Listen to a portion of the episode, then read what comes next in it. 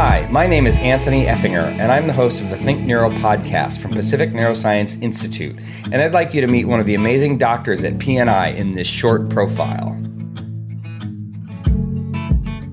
My name is Jean-Philippe Langevin. I'm a neurosurgeon at the Pacific Neuroscience Institute, and I'm the director of spine surgery for PNI South Bay what attracted me to neurosurgery is how much impact we can have on the patient by working with the neural tissue.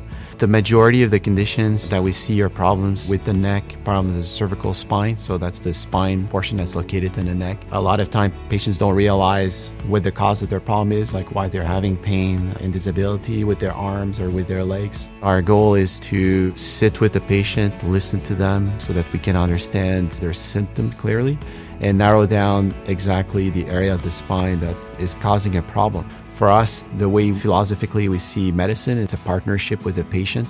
We're here to guide the patient through the problem, not to offer a single solution to the problem. The most gratifying thing for me is when I see my patients back and they tell me how much the surgery has transformed their life.